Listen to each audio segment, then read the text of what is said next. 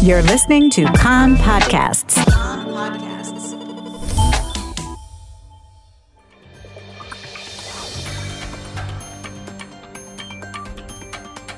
You are listening to the English language news of Kan, the Israeli Public Broadcasting Corporation. Good afternoon. It's 2 p.m. in Israel on Wednesday, the 15th of June. This is Mark Weiss with the top news at this hour. A ceremony took place this morning in Egypt in which a memorandum of understanding was signed to export natural gas from Israel via Egypt to the European Union. It was attended by Minister of National Infrastructure, Energy and Water Resources, Karine Elharrar, European Commission President Ursula von der Leyen, and Egyptian representatives. The agreement is for three years, after which it will be renewed automatically for another two years. Elharrar said this was a special moment in which tiny Israel became a major player in the global energy market. Europe hopes the deal will go some way to ease the continent's shortage of natural gas created by the war between Russia and Ukraine.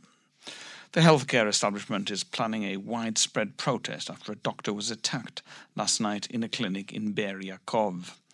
Nurses in all hospitals and clinics will strike tomorrow, as will administrative workers in the Clalit Health Fund. Doctors in hospitals have announced they will work on a Sabbath footing tomorrow and on Friday. A court today extended the remand in detention of the perpetrator of the Be'er Yaakov attack. High school teachers continued sanctions today, starting lessons late in the south. The sanctions are to press for a new pay deal. Tomorrow, schools in the Tel Aviv area will open late. The Syrian Observatory for Human Rights reports that the security agencies of the Assad regime have arrested four workers in the Damascus International Airport on suspicion of involvement in the airstrike targeting the airport attributed to Israel. Twelve others were summoned for questioning. The airport is still shut down five days after the landing strips and installations were bombed. Israel and Turkey have continued to try to foil Iranian plans to attack either Israeli targets or citizens. The prevailing assessment, sorry, is that the members of the Iranian cell are still in Turkey.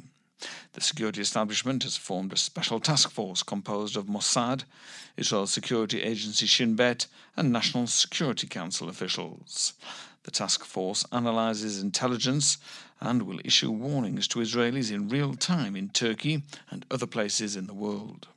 Israel is extremely concerned about the lack of cooperation by Israeli tourists in regard to the advisory for Turkey in general and for Istanbul in particular. The IDF's Operations Directorate issued new guidelines yesterday obliging all soldiers, officers, and NCOs currently in Turkey to leave immediately. The Directorate also decided to cancel immediately all special dispensations that were given to officers to spend time in Turkey. All IDF personnel are also prohibited from travelling through Turkey to make connecting flights to other destinations.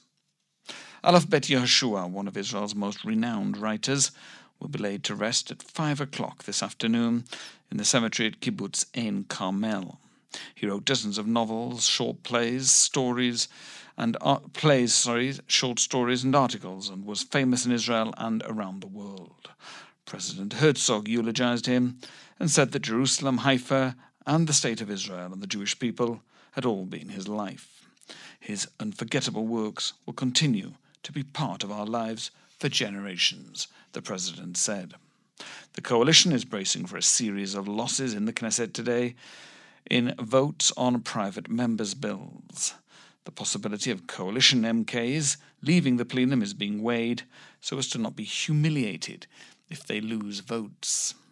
Knesset member Ghaida Rinawi Zoabi of Meretz will vote with the opposition on social issue bills and on bills relating to Arab society.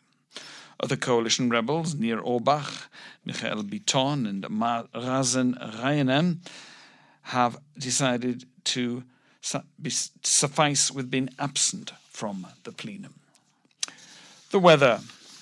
Slightly hotter today. Maximum temperatures today Jerusalem 27, Tel Aviv and, 20, Tel Aviv and Haifa 28, Eilat 37 degrees Celsius. That's the news from Kan Reka, the Israel Public Broadcasting Corporation. Join us at 8 p.m. Israel time for a one hour news program.